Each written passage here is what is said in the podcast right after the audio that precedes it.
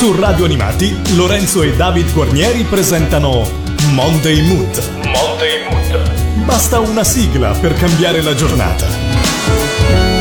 Si apre su Radio Animati una nuova puntata di Monday Mood, come sempre ogni settimana per tenervi compagnia. Siamo io, Lorenzo, e con me c'è David Guarnieri da RTR 99. Ciao David. Ciao, ciao Lorenzo, ciao a tutti. Iniziamo questa playlist, iniziamo questa puntata di Monday Mood, eh, come sempre facendovi ascoltare tanta musica. Con cosa hai deciso di iniziare le danze, David, per questa puntata? Oh, allora guarda, inizio con, con un'esclamazione. Viva la campagna! Sei d'accordo? Certo, certo.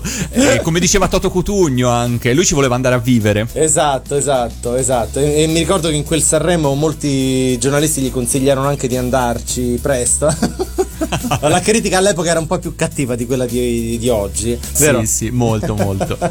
Vabbè, no, a parte questo che non, non c'entra nulla con, um, con, la prima canzone in programma, appunto, Viva la campagna 1970, uno spettacolo del sabato sera intitolato Io, Agata e tu, eh, diretto da Romolo Siena con i testi di Dino Verde di Bruno Broccoli. Il programma era condotto da mm, Nino Ferrer, il celebre cantautore italo-francese, affiancato da um, un attore napoletano famosissimo, uno, uno, dei re delle macchiette napoletane, ovvero sia Nino Taranto. Appunto, io Agata e tu, perché mh, mm, praticamente il, il, titolo nasce un po' composito mh, mm, dal fatto che entrambi i due Nino, cioè Nino Taranto, ovviamente eh, mh, mm, parecchi anni prima di Nino Ferrer, che incise appunto Agata nel 1969, lanciarono e portarono al successo questa canzone, questa sceneggiata molto divertente, diciamo con qualche doppio senso all'interno per titolarla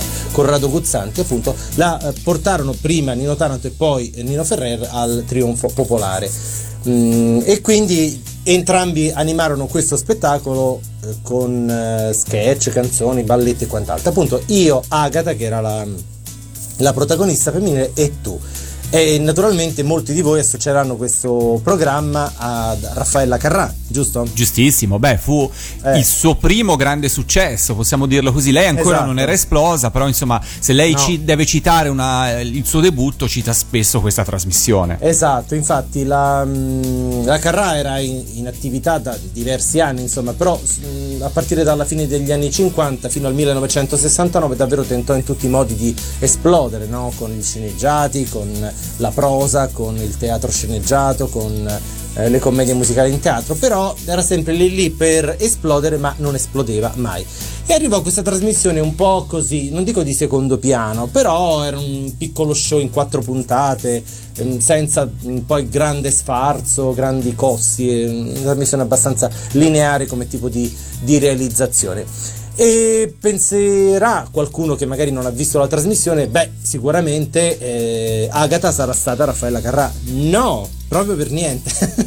Perché Agata era una bellissima ballerina, attrice ehm, di colore, Isabelle Valver, che era appunto Agata. Era questo, diciamo, anche l'aggancio eh, simpatico perché si penserebbe ad una donna, che ne so, procace, pro- prosperosa all'italiana, invece no, era proprio una bellissima ragazza di colore un po' esotica appunto che è una Agata un po' distante da, dall'immaginario collettivo così del meridione di, di, quegli anni.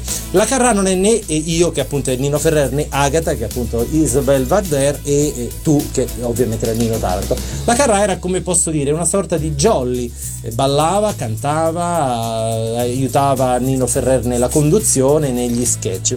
Ma eh, questa trasmissione ebbe un ottimo risultato di ascolti e lanciò appunto l'astro di Raffaella Carrà che poi di lì a poco sarebbe diventata protagonista di Canzonissima assieme a Corrado. Nino Ferrer però è di fatto il protagonista assoluto della trasmissione e, e canta anche la sigla che si intitola Viva la campagna per l'appunto. È una canzone già lanciata in Francia da Nino Ferrer con il titolo di Je vends des robes, ovvero sia vendo abiti, vendo vestiti. in italiano cambia proprio completamente il senso, però è molto molto divertente. Mi pare anche un modo carino per iniziare eh, col giusto umore questa puntata. Che ne pensi? Penso che insomma stiamo andando verso la bella stagione, per cui viva la ecco. campagna e quale sigla migliore per iniziare questa puntata di Monday Moon. Io sto in città Son come una formica nella folla dell'umanità che corre qua e là a gran velocità con l'orologio che va, che va, che va. Io sto in città, non mi ricordo più la primavera che colore ha. Amici non ne ho e parlo per lo più con l'orologio che va, che va, che va. Felicità, non sei in città,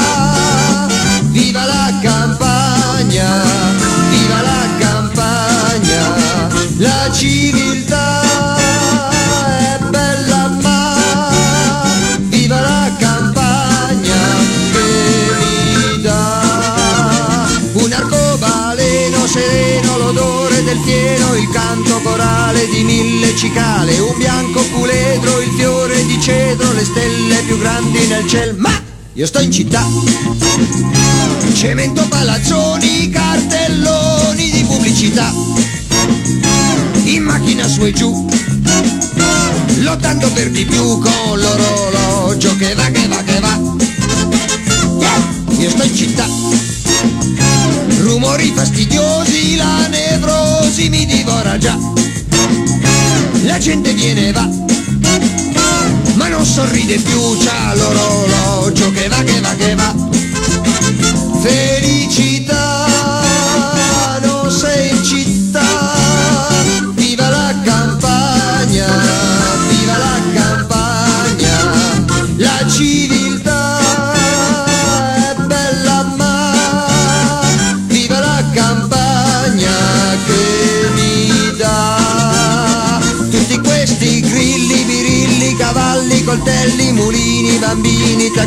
pulcini casette cosette porchette saette tramonti racconti bisonti rimpianti castagne lasagne lavagne montagne ombrelli fratelli cartelli caselli bestiame pollame cagrame legname trattori fattori pittori rumori patate frittate posate scarpate fontane poltrone cantine cartone fornelli rondelli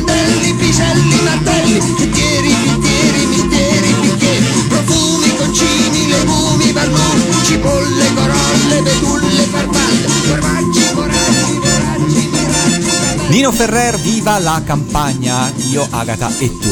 Adesso cambiamo rete e passiamo a Canale 5 e abbiamo già raccontato all'interno di Monday Mood del discreto flop che fu il programma domenicale La Giostra nel 1988. L'abbiamo detto più volte, più e più volte. Tuttavia non fu esattamente da dimenticare eh, tutto, insomma, quello che era all'interno della Giostra che era un contenitore, perché proprio all'interno di quella trasmissione debuttò una sitcom che proseguirà per ben 16 stagioni con protagonisti Sandra Mondaini e Raimondo Vianello e ovviamente parliamo di Casa Vianello. I due autori da sempre mh, portano all'interno delle loro trasmissioni uno sketch legato alla loro vita matrimoniale ed è proprio dal successo di questo eh, loro siparietto che si decide di incentrare questa sitcom. A scriverne la sceneggiatura insieme a Raimondo Vianello c'è un gruppo di grandi professionisti, ovvero Giambattista Avellino, Alberto Consarino e per le prime due stagioni anche Sandro Continenza, che arriva dal mondo del cinema avendo lavorato dietro diversi film per Alberto Sordi. L'idea è semplice ma vincente, prendere delle situazioni di coppia verosimili, esasperandole e calandole in un contesto di attualità, di mode, ehm, a sua volta esasperato e spesso travisato. Questa, diciamo, in estrema sintesi il fulcro della serie che, anche se dubito che fortemente qualcuno non abbia mai visto anche di sfuggita una mh, puntata. Altra curiosità, le prime due stagioni vengono registrate a Roma, ehm, negli studi dove un tempo veniva registrato anche il pranzo e servito e forum e oggi è un fantastico parcheggio di un supermercato, pensate un po', non c'è più, non lontano da Viale Mazzini. A confermare ehm, in questa serie la bravura di Sandra Raimondo, semmai ce ne fosse bisogno, un set estremamente limitato perché praticamente sono assenti le esterne e tutta l'azione si svolge sostanzialmente nel salotto di casa loro eh, con il consueto finale poi in camera dal letto, che barba che noia, però insomma sono loro che devono catturare l'attenzione e tener viva la scena e credo che riuscire a farlo con successo per ben 338 episodi non sia cosa da tutti. Assolutamente no. E adesso non per diciamo fare una critica, diciamo che un po' l'impianto poi è sempre stato quello, insomma, no? Eh, chiaramente mm, eh, litigi eh, tra Sandra e Raimondo con eh, lui che continuamente eh, scrive copioni per fantomatici film che poi vanno sempre a finire a schifio, come direbbero Franchi in Grazia. e poi la, la, conclusione consueta, chiaramente, nel letto matrimoniale con lui con la gazzetta dello sport e lei che insomma è sempre annoiata e dice che barba che noia, insomma, sì. Questo è un po' l'impianto. È vero, è vero, è vero. Le sigle, beh, che dire, un motivo di Augusto Martelli che eh, per quanto solo musicale è rimasto nella memoria collettiva del nostro paese in maniera inconfondibile e come pochi altri. Se dovessi trovarne un altro, citerei sicuramente in questo caso un tema americano che è quello della signora in giallo, cioè bastano poche note per ricordarsi immediatamente della serie e caratterizzarla in modo indelebile. Due le versioni del brano, la prima che fra poco ci ascolteremo, utilizzata solo per la prima stagione, con sonorità più morbide, un po' più romantica forse potremmo definirla, ma sostanzialmente resterà invariata anche per le versioni successive, per le stagioni successive. Per cui adesso, senza dire che barba che noia, ascoltiamoci Casa Vianello.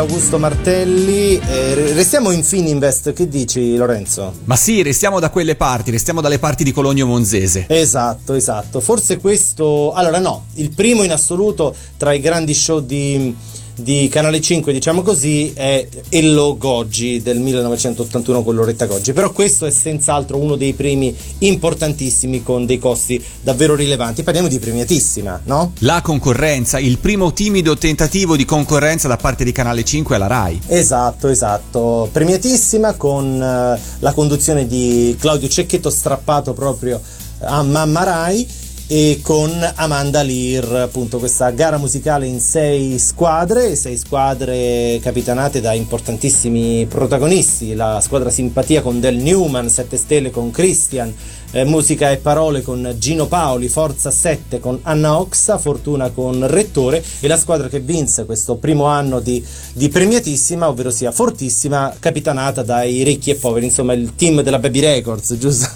eh sì, il dream team della Baby Record di quegli anni e poi c'è da dire che Cristiano Minnellono, che era uno degli autori storici dei ricchi e poveri, era anche autore di premiatissima, quindi diciamo eh, giocavano in casa, diciamola un, così. Un piccolo conflitto di interessi. Piccolissimo conflitto di interessi, piccolissimo. Vabbè, dai, ci sta. Comunque, premiatissima, un grande spettacolo con specchi, luci, eh, costumi fantasmagorici e quant'altro.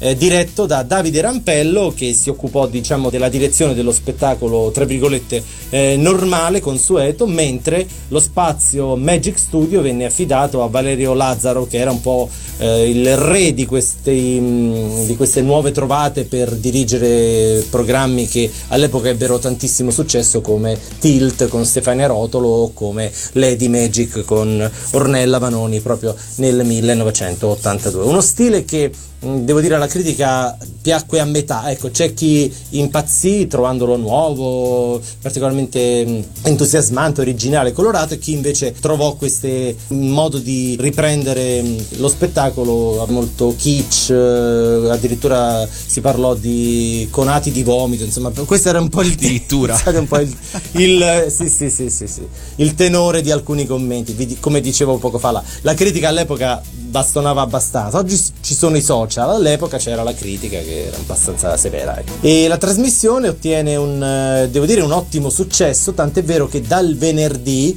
Nell'edizione successiva, quella del 1983-84, la trasmissione andò addirittura a sfidare proprio fantastico il sabato sera. Beh, tu eri piccolo, Lorenzo, non so se ricordi questa edizione. No, io all'epoca ero troppo piccolo per ricordarmelo, l'ho visto poi nelle successive repliche che ci sono state, però soprattutto in famiglia mm. noi guardavamo Fantastico, fantastico, la mia famiglia guardava sì, Fantastico sì, e non sì, premiatissimo. Sì, sì, sì, sì, anch'io devo dire ho un mm, vago ricordo di questa prima edizione, molto molto eh, di più invece quella del, dell'83, diciamo, non la ricordo molto molto bene. La sigla iniziale è eh, ballabilissima e si intitola Take a Chance, eh, interpretata da Busy and Company, mentre la sigla finale è ovviamente ad appannaggio di Amanda Lear e si intitola Incredibilmente donna. Um, naturalmente anche qui c'è un, no, un sottile gioco sempre no, sull'identità sessuale che ha accompagnato dai primi istanti Amanda Lear però è un brano comunque molto, molto, molto piacevole, diciamo non è la classica sigla allegra, anche un brano romantico, insomma abbastanza sostenuto, ben interpretato da Amanda Lear ed è firmato da Sergio Menegale e da Raffaele Ferrato che di lì a poco avrebbero mh, mm, scritto, avrebbero composto una must song del Sanremo 1983, ovvero sia Avrò di Giorgia Fiorio. Eh sì, sì, è proprio vero, sono loro eh, gli sì. autori anche di questo successo di Amanda Lear, che ricordo fra l'altro vestita da sirena nella sigla. Eh sì, sì, sì, sempre con questo kitsch proprio rilevante di Canale 5 di quegli anni. Sì, sì, e il vero. Magic Studio, insomma, l'uso del esatto. chroma key sicuramente non aiutava a stemperare questo kitsch kitsch. No, no. Infatti ricordo un commento di Antonello Falco, il re del varietà classico, che un po' diciamo, sottolineò con eh, una certa severità l'uso eccessivo di questi ritrovati elettronici che a suo dire erano diciamo, poveri di contenuto e invece troppo colorati e fastidiosi alla vista, ecco, per, per dirla così. E allora proseguiamo la nostra playlist, proseguiamo questa puntata di Monday Mood con la nostra Amanda. Io amo un uomo nella mia vita quanti invece di grandi infinito. Del corpo faccio sicuro riparo, della mia anima invece tesoro. E mentre l'amo così intensamente, in cambio lui mi piega la mente, mi rende schiava di ogni suo istinto e poi calpesta ogni mio sentimento e dire che io vorrei volare e avere i cieli dai mille voli liberi, essere donna, davvero una donna, con il suo posto preciso nel mondo. E nonostante la mente mia si ribelli, il corpo a quello non gli corrisponde, per cui quando vedono a dormirmi sul seno, non ho più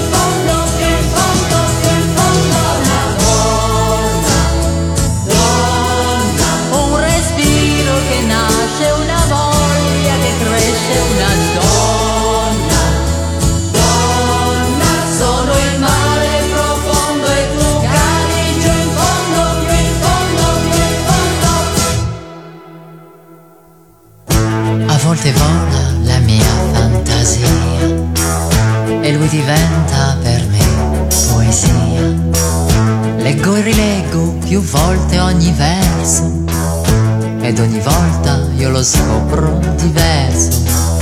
Poi alla fine del mio dolce volo la realtà resta sempre una sola. Io che con gli altri continuo a imparare che la mia vita è solo sbagliare. Per ore ed ore sto a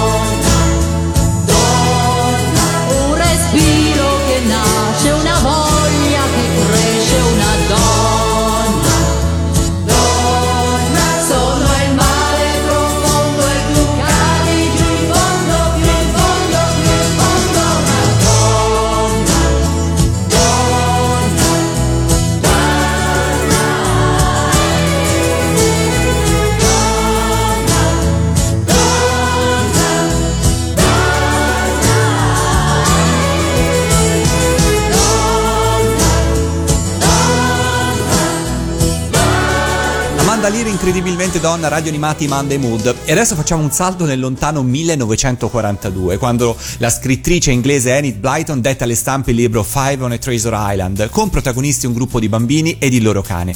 Inizialmente l'autrice aveva in mente di scrivere solo 6, massimo 8 libri, ma il travolgente successo editoriale la spinse a scriverne ben 21, terminando la serie nel 1963. Nel 1951 l'editore che pubblicava i suoi libri usò per la prima volta il termine The Famous Five e da quel momento Julian, Dick, Anne, Georgina, che si faceva chiamare George, ed il cane Timmy sono per tutto il mondo conosciuti con questo appellativo. E adesso facciamo un salto temporale ulteriore e arriviamo all'estate del 1977, quando il canale televisivo privato inglese Southern Television iniziò a girare un adattamento televisivo tratto proprio dai libri dei Famous Five. Si trattava di una coproduzione inglese-tedesca che non aveva un grandissimo budget, eh, va detto, però Tuttavia, i produttori riuscirono a portare a casa un eh, buon prodotto e a ricostruire in modo abbastanza fedele tutte le ambientazioni rurali presenti nei libri della Blyton, principalmente collocabili nella contea di Dorset nel sud-est del Regno Unito, e questo contribuì non poco a dare credibilità al progetto. Si decise tuttavia di ambientare la serie ai giorni nostri, catapultando così i protagonisti dagli anni 40 alla fine degli anni 70. La prima stagione viene trasmessa in Inghilterra nel 1978 e riscuote un successo enorme, al punto che si decide di realizzarne subito una seconda, non potendo tuttavia riadattare tre dei 21 libri in quanto i diritti erano ancora bloccati per questioni cinematografiche e in un caso non si riteneva adatta a una trasposizione televisiva. La seconda stagione va in onda e ancora una volta è un grande successo e non solo in Inghilterra, in tanti paesi europei, compreso l'Italia, dove nel frattempo la serie è arrivata è stata esportata ed in particolare in Germania è veramente un grande successo. Si ipotizza addirittura una terza stagione, scrivendo degli episodi inediti, ma gli eredi della scrittrice esclusero categoricamente questa possibilità. Le musiche della serie vengono realizzate con sofisticati, per l'epoca ovviamente, sintetizzatori e vengono composte da Brian Bennett, Leslie George, William Hardley e Kate Mansfield e all'epoca uscirono in una serie di LP per sonorizzazioni, fra l'altro oggi ricercatissimi e quotatissimi. Per fortuna in tempi più recenti la colonna sonora della serie è uscita in Francia su CD, questa testimonianza del successo in tutta Europa. Nonostante, come abbiamo detto, il grande successo, questa serie sparisce dagli schermi televisivi rapidamente perché? Perché nel gennaio del 1982 la Southern Television perde la licenza per trasmettere e viene chiusa. E da quel momento i diritti della serie entrano in un turbine pazzesco di passaggi di mano fra varie società che a loro volta vengono acquisiti, scorporati, inglobati. Insomma, tranne rare apparizioni sulla TV tedesca e qualche VHS di pessima qualità, non c'è niente che riesca a rendere omaggio alla serie. E così nasce in rete una community di appassionati fra Germania, Austria, Svizzera e Inghilterra che si mettono con tanta, ma proprio tanta pazienza a ricostruire il bando della matassa dei diritti, stressando non poco gli uffici legali delle varie società eh, che, va detto, sono sempre poco inclini e vogliosi di aiutare gli appassionati in simili situazioni. Ma alla fine hanno la meglio e la serie viene sbloccata. Viene fatto un grande restauro delle pellicole in Germania e, viene, e nasce così un'edizione DVD e Blu-ray che per fortuna è arrivata anche in Italia grazie a Dinit che a sua volta si è occupata di recuperare il doppiaggio italiano originale dalla RAI. Ed anche se abbiamo avuto una bellissima sigla cantata da Elisabetta Viviani, oggi vorrei proprio farvi ascoltare la sigla che ha unito tutta Europa e ha così creato una fanbase così potente intorno a questa serie in Europa e anche in Australia perché la serie è arrivata lì. Per cui ci ascoltiamo la sigla inglese di We Are the Famous Five.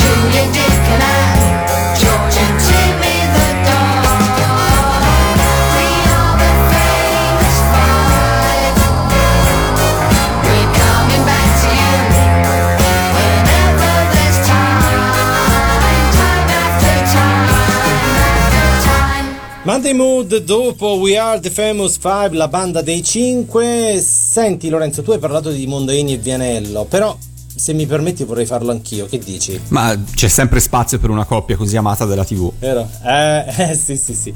In questo caso, però, uno degli ultimi varietà eh, condotti proprio da Vianello e da Sandra Mondaini. Siamo nel 1977. Dopo i trionfi di Tante Scuse e di nuovo Tante Scuse, la coppia eh, si ripresenta al pubblico italiano con un altro divertente spettacolo intitolato Noi No e che riprende chiaramente mh, la famosa frase tormentone, l'espressione tormentone di Vianello all'interno della sigla del, di, di nuovo tante scuse Piru Pirulì? Lui, mh, in, c'era, diciamo in questa canzone si trovavano sempre questi intermezzi di Vianello che diceva sempre noi no, noi no, noi no.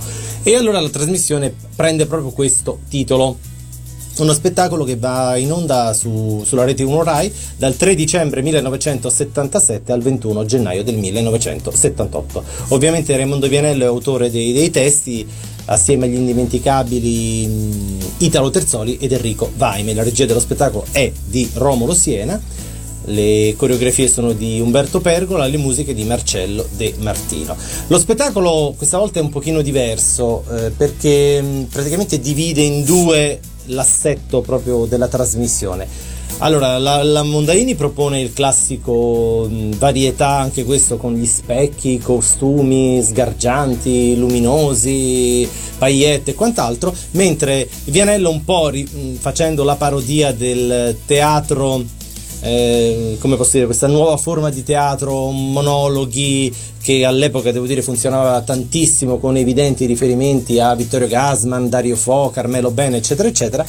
Ehm, Vianello propone una sorta di mini cabaret in bianco e nero, ripreso in bianco e nero, in cui eh, tenta di, come posso dire, di, di, di- di insegnare la nuova forma espressiva ai suoi malcapitati amici, ovvero sia Enzo Liberti, il capoclac, il barista Massimo Giuliani e l'assistente eh, Tonino Micheluzzi. La trasmissione devo dire molto molto divertente e si avvale anche della presenza di ospiti importanti, o, di solito un cantante o una cantante e un gruppo famosi, quindi eh, Mattia Bazar, Lira Gomez con Santa Esmeralda, Marcella, Peppino Gagliardi, Peppino Di Capri, Mal, eccetera, eccetera, eccetera.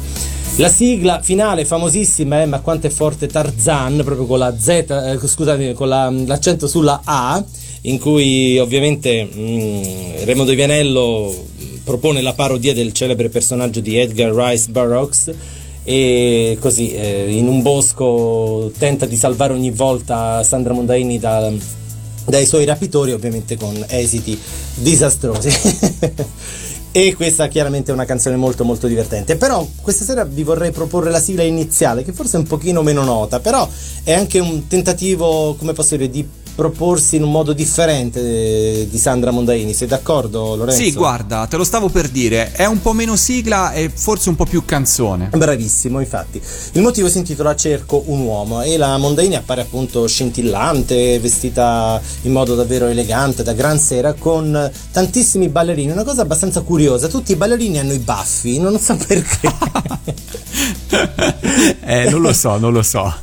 ecco, hanno i baffi e si- anche- sono vestiti anche loro, devo dire, in maniera particolarmente elegante, con il frac, il, il cappello a cilindro, forse un po' un rimando agli anni 30, chissà, era un- forse un tipo di moda, un po' la Clark Gable, eh, cerca- diciamo, cercando di ispirarsi ad una moda particolarmente elegante e sofisticata, un po' eh, in linea, come posso dire, contrastante con il cabaret eh, alla tedesca, alla Kurt Weill di, di- di Raimondo Vianello. E insomma, questa Cerco un uomo è un motivo molto carino, insomma, spero piaccia. Cerco, cerco un uomo e lo cerco non per tutta la vita. Cerco un uomo per sentirmi capita, anche solo per un'ora da lui.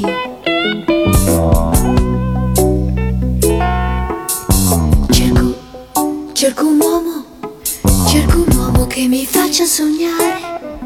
Cerco un uomo che mi faccia sentire finalmente una donna per lui.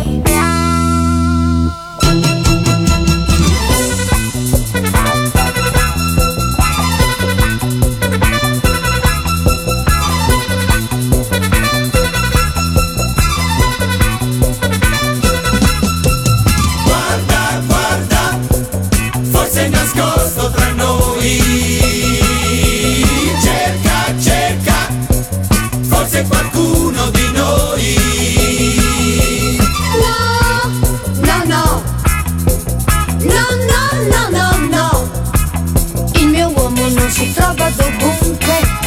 Il mio uomo non è un tipo qualunque. Cerco l'uomo che da sempre ho sognato. Cerco l'uomo che da sempre ho aspettato. Guarda, guarda, forse è nascosto tra noi. Cerca, cerca, forse qualcuno di noi.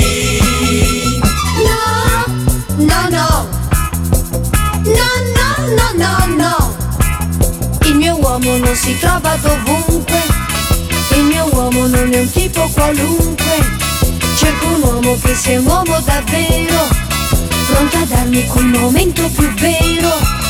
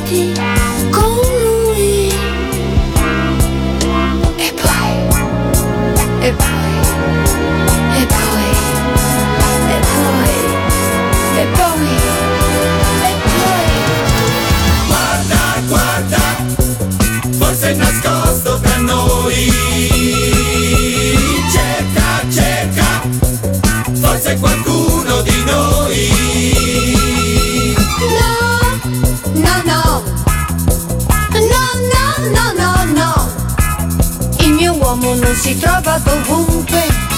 Il mio uomo non è un tipo qualunque. Cerco un uomo che da sempre ho sognato. Cerco l'uomo che da sempre ho aspettato. Cerco un uomo che sia un uomo davvero. Pronto a darmi quel momento più vero. Noi no! Sandra Mondaini, cerco un uomo Continuiamo a scorrere la playlist di Monday Mood e parliamo adesso di alcune sigle che per chi le ha vissute all'epoca della loro messa in onda hanno segnato dei momenti ben definiti della propria giornata. Sigle il cui ascolto ti porta non solo indietro nel tempo ma anche ad un preciso momento della giornata. Il pranzo è servito e la signora in giallo inevitabilmente ti portano all'ora di pranzo e magari di ritorno da scuola. In tempi più recenti il tema del, eh, musicale del segnale orario del TG5 al mattino ed ovviamente anche le sigle del TG. Anche la sigla di cui sto per parlarvi eh, accende un ricordo di un determinato momento ed in questo caso quello serale, durante gli ultimi preparativi della cena quando è quasi tutto pronto ma ancora in genere non ci si è seduti a tavola. Ovviamente parlo delle scene di un bel po' di anni fa. La trasmissione che penso avrete capito è l'almanacco del giorno dopo che debuttò su Rai 1 nell'ottobre del 1976 andando avanti quasi interrottamente, pensate un po', fino al 26 febbraio del 1994. Ad idearla il giornalista e successivamente anche dirigente Rai Emanuele Milano.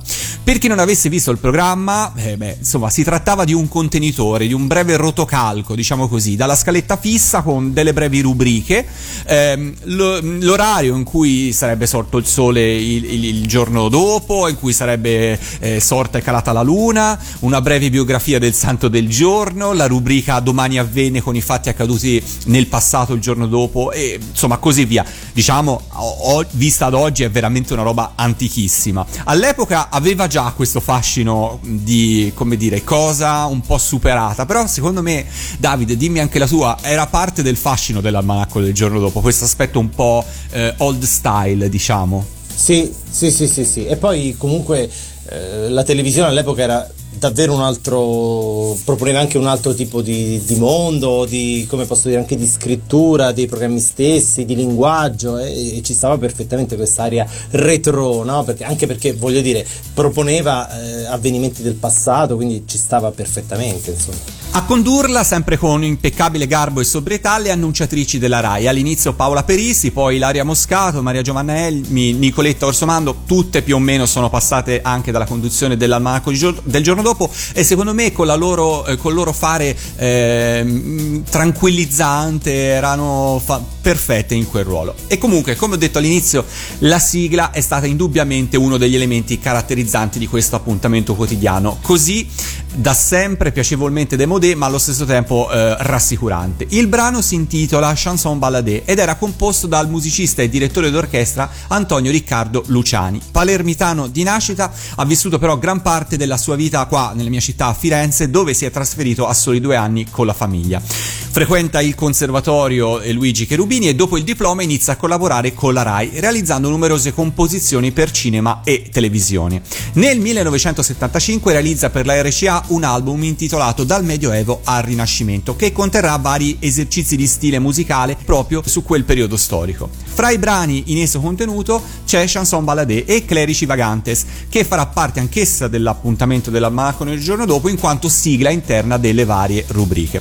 I due brani, visto il grandissimo successo, saranno ripubblicati stavolta su 45 giri nel 1977, facciata A e facciata B, quando il programma eh, divenne veramente popolare, ancora più popolare e tutti si chiedevano chi fossero queste sigle.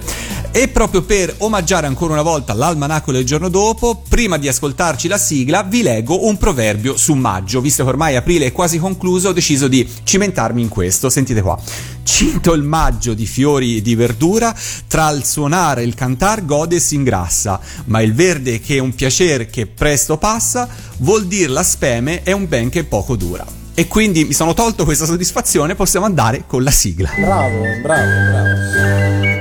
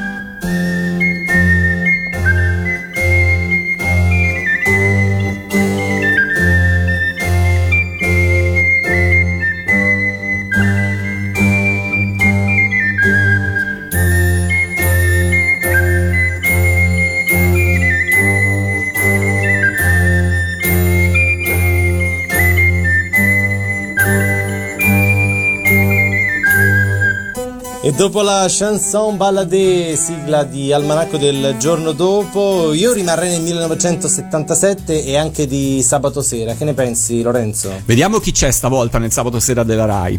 Allora, c'è uno show che fa diventare protagonista una patata. E non siamo negli anni Ottanta, parliamo quindi proprio dell'ortaggio, non ci no, stiamo no, sbagliando. No, no, no, proprio della patata, sì, sì, sì, senza nessun doppio senso, assolutamente.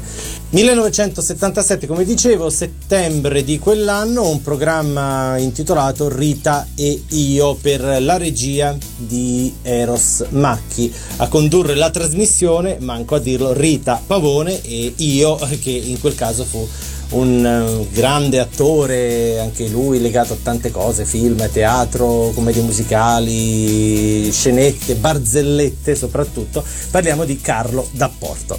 Oltre i due protagonisti anche mm, Ettore Conti, Carlo Campanini, Jack La Cayenne e l'immancabile Teddy Reno. Ovviamente quando si parla di Rita Pavone, chiaramente Teddy Reno è sempre lì dietro l'angolo. Una tradizione in bianco e nero una delle ultime, peraltro, del sabato sera registrate in bianco e nero, tra l'altro fu la meno costosa eh, a, a livello di, di spesa proprio mh, effettiva per il programma mh, tra il 1977 e il 1978. Costa soltanto 100 milioni, quindi una, una somma abbastanza contenuta per il varietà di, di quegli anni. Un classico recital a due, diciamo così, tra sketch eh, e canzoni e balletti di Rita Pavone. Non ci sono ospiti in questo programma, c'è solo il cast fisso per le puntate di questa mh, trasmissione che comunque ottiene un, un discreto successo. Rita Pavone canta le, le, due sigle, manco a dirlo, la sigla iniziale si intitola Ma Volendo, un motivo molto, molto carino, di Franco Migliacci di Claudio Mattone ma soprattutto a piacere al pubblico eh, fu la sigla finale intitolata My Name is Potato, una canzone mh, di Susi Bellucci e di Fabrizio Federighi che viene pubblicata sull'album Rita e io di Rita Pavone ma soprattutto su 45 giri. E questo singolo mh, scalò le classifiche permettendo a Rita Pavone di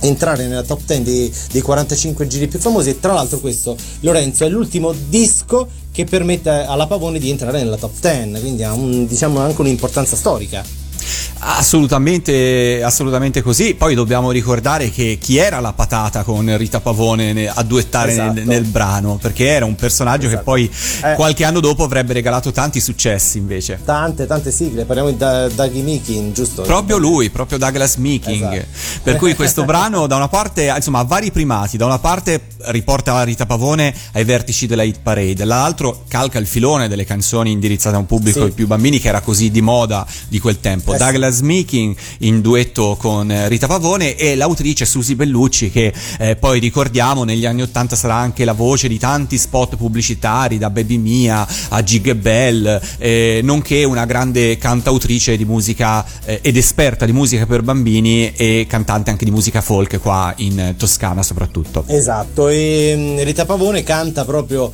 rivolgendosi a, alla patata che esce dal terreno tra l'altro il filmato il, il cartone animato è curato da un grandissimo come Bruno Pozzetto. Insomma, devo dire una serie di realizzazioni ottimali per questa sigla. Non ci resta che ascoltarcela, quindi. Ehi hey, tu! Oh, me? Sì, sì, sì, tu! Well, what do you want to know? Tu sei la patata? No, I'm not a patata. I'm a potato. Oggi rinomata. Rinomata? Hey, that sounds good.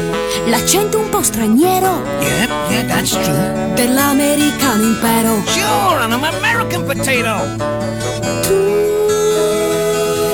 Nice. That's me.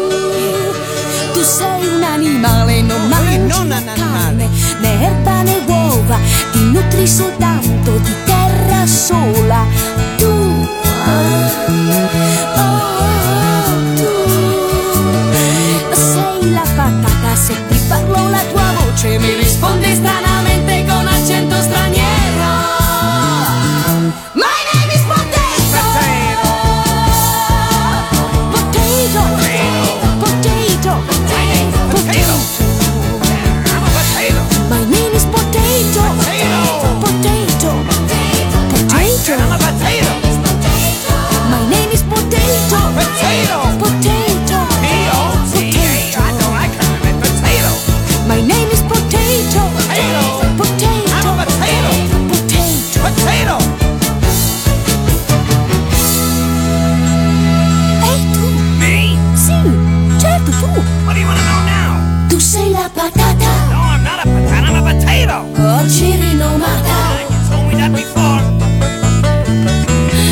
L'accento un po' straniero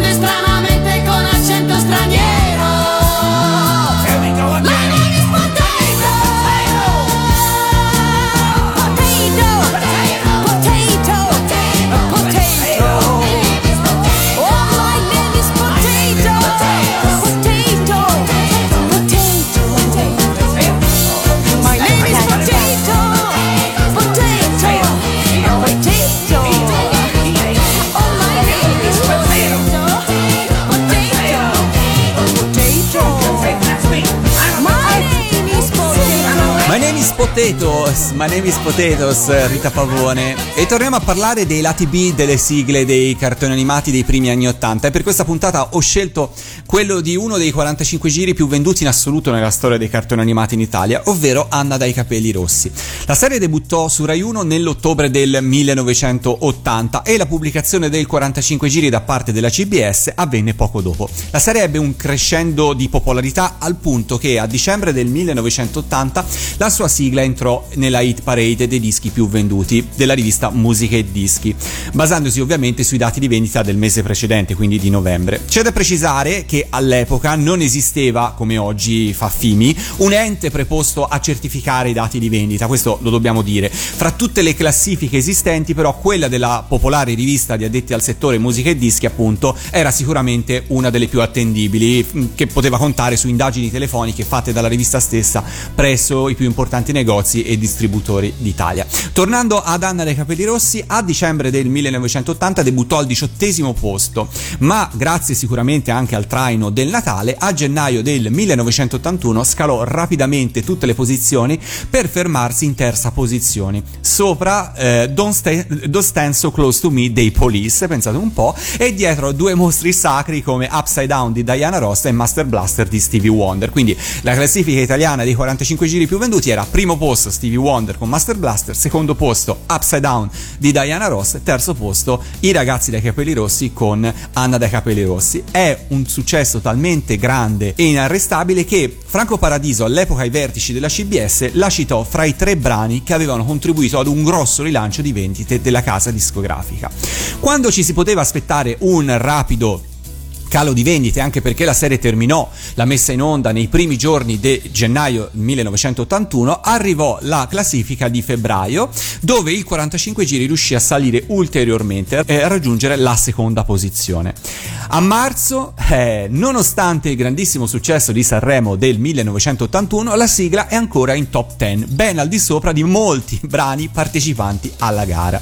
La CBS è talmente colpita dal successo che Fernando Grignani, direttore marketing dell'etichetta, all'epoca dichiarò mancano i punti vendita e sono ad esempio convinto che se avessimo potuto vendere Anna dai capelli rossi anche nelle cartolerie, quelle che stanno di fronte alle scuole per intenderci, avremmo raggiunto quota 2 milioni di dischi. Quindi rendetevi conto. Sul numero di dicembre di musica e dischi la CBS eh, acquistò un'intera pagina pubblicitaria per lanciare Tommy, la sigla di Tom Story, riportando proprio in alto nella dicitura dal successo di Anna dai capelli rossi in testa a tutte le classifiche di vendita del 1980. Ci fu una specie di tentativo di passaggio di consegne eh, di sigle, ma in realtà sapremo, insomma, sappiamo che poi le- la, la- la sigla di Tommy non ebbe altrettanta fortuna.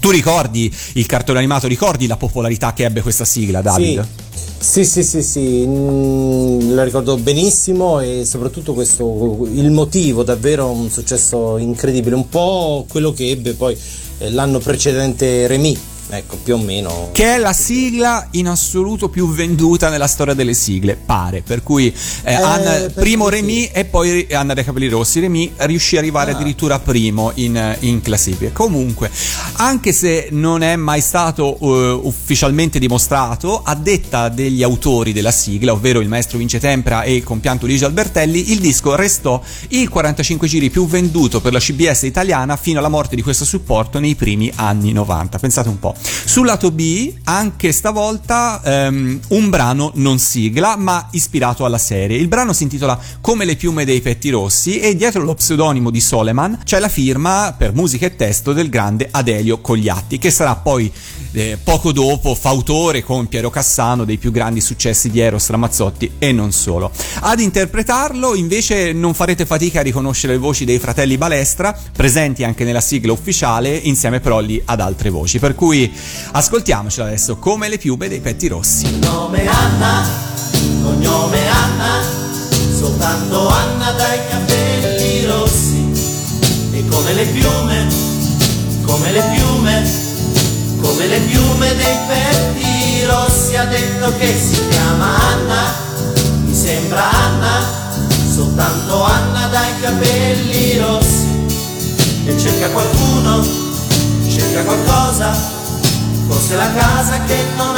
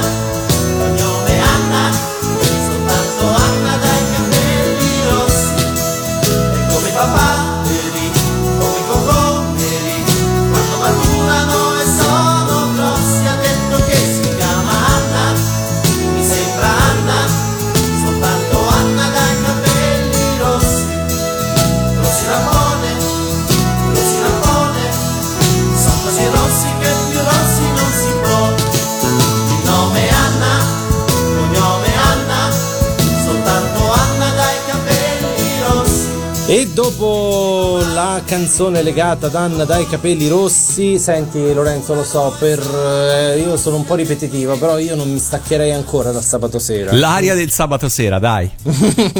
esatto, anche se non siamo di, di- di sabato sera, però l'aria è proprio quella lì. 1984, 7 di gennaio su Rai 1, in quella settimana, tra l'altro particolarissima per la storia della Rai, si festeggiarono i 30 anni dal- dall'avvio effettivo della storia televisiva italiana e questo spettacolo si intitola guarda caso Buon compleanno TV. A presentare lo spettacolo il, il re di- del varietà televisivo per eccellenza e soprattutto di, di quegli anni, ovvero sia Pippo Baudo. In questa trasmissione chiaramente si festeggiano i 30 anni della RAI, ma c'è anche una, una gara musicale all'interno con cover di importanti motivi eh, romantici di successo italiani come La più bella del mondo, Resta con me, Arrivederci, Quando quando quando, Mi sono innamorato di te, Margherita, 4 marzo 1943, interpretati da quattro gruppi, ovvero sia i Pandemonium, i Passengers, gli Evergreen e i Milk and Coffee. Le canzoni che arrivano alla finalissima sono tre e sono Il cielo in una stanza di Gino Paoli, Io che non vivo di mm, Pino Donaggio e Questo piccolo grande amore di Claudio Baglioni. E nell'ordine si piazzarono al terzo posto Io che non vivo di Donaggio, al secondo Questo piccolo grande amore di Baglioni e a vincere fu proprio Il cielo in una stanza di Gino Paoli tantissimi ospiti e Pippo Baudo ogni settimana viene affiancato anche se non è che poi effettivamente fosse proprio così perché mh, praticamente eh, due artisti si limitarono a, a cantare il loro motivo di successo del momento e a fare null'altro. E mi riferisco a Raffaella Carrà che cantò eh, Innamorata e Loretta Goggi che cantò Una notte così. Mentre le gemelle Kessler in, in vista di, anche del loro ritorno in Al Paradise che avverrà dopo qualche settimana fecero qualcosina in più come anche Heather Parisi che terminò proprio da, da poco il suo impegno con Fantastico 4 oltre a cantare c'era l'H, eh, propose anche un medley di- delle sue sigle più famose di quel periodo. La trasmissione è ovviamente un ottimo successo. La regia è affidata a due fratelli gemelli, peraltro, che poi si dedicheranno alla, alla fiction televisiva, agli sceneggiati TV, Andrea e Antonio Frazzi. La direzione d'orchestra invece è affidata a un giovane come Claudio Simonetti, notissimo compositore di, di musica da film, eh, soprattutto per Dario Argento, ma anche di producer e arrangiatore anche di brani disco dance e la, la sigla è proprio scritta interpretata, eseguita dallo stesso Claudio Simonetti e si intitola I Love the Piano, un motivo pop jazz, diciamo così, molto molto orecchiabile, strumentale, un po' anche ballabile. Claudio Simonetti ha fatto tante cose, l'hai detto tu prima, anche insomma legate al ballo, poi ricorderemo di lui anche la sigla di, la mitica sigla di college della serie tv degli anni 80, per cui sposava bene questi due mondi e sono contento che tu l'abbia messa nella nostra playlist oggi perché secondo me ci serve un po' del sound di Claudio Simonetti.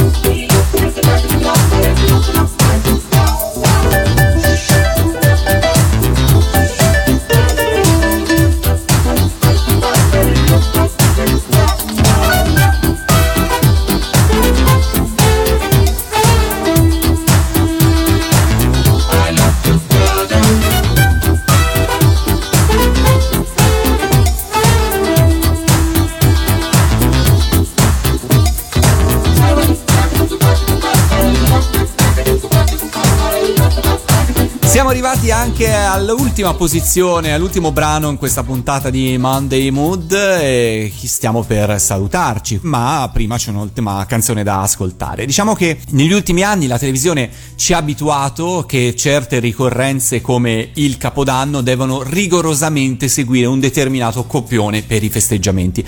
Uno zibaldone canoro, divertente, eh, devo dire per carità, lo è, ma forse un po' ripetitivo. Insomma, non so, David, non so cosa ne pensi, però le trasmissioni di, di Capodanno, soprattutto della Rai, ormai degli ultimi anni, sembrano veramente la replica di quella dell'anno precedente. Sono perfettamente d'accordo. A parte l'ultima realizzata in, in studio per ovvi motivi di, di Sì. Covid. Ci è voluta una, una pandemia per farli cambiare qualcosa. Bravo.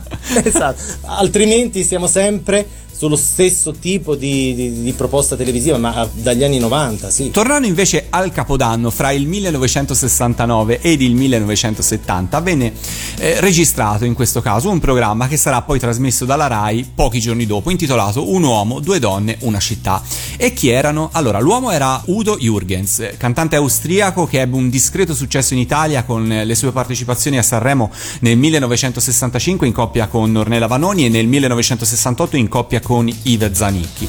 Le due donne invece erano la francesina Françoise Hardy, fresca del successo in tutta Europa del brano da noi intitolato come Il pretesto, e poi Milva, che sicuramente tutti noi oggi ricordiamo di più sicuramente degli altri due nomi, e che aveva trascorso un 69 di successo, ma anche un po' turbato dalla fine di un importante rapporto sentimentale.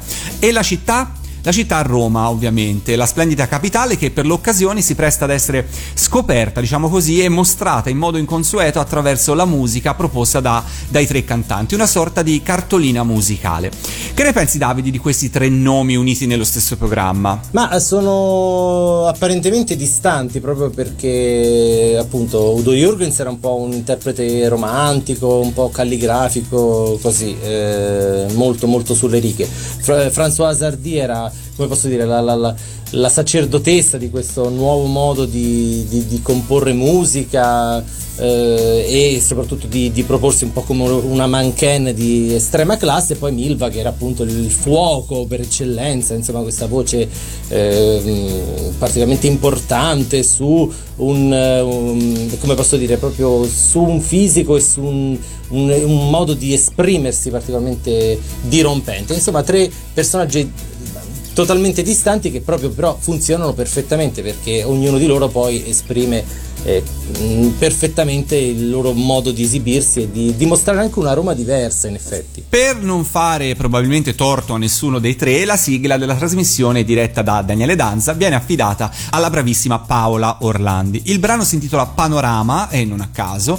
ed è uno splendido bossa nova firmato da Gigi Chicellero, compositore e direttore di orchestra. Di lui possiamo ricordare fra le tante cose Stringimi forti polsi di Mina e poi altre collaborazioni con eh, Alberto Testa, Leo Chiosso, Dario Fo e molti molti altri. Con lui anche un certo Franco De Bellis, di cui però restano poche testimonianze, fatto salvo un brano per Mita Medici nel 1970. Il 45 giri con Panorama, fra l'altro ricercatissimo dai collezionisti, conteneva sulla facciata B un'altra bellissima sigla che abbiamo già ascoltato qua su Monday Mood, ovvero Un impermeabile bianco, sigla del giallo televisivo giocando a golf una mattina. E quindi con questo bossa nova di Paola Orlandi ci salutiamo, vi salutiamo e appuntamento alla prossima puntata. Ciao! Ciao a tutti!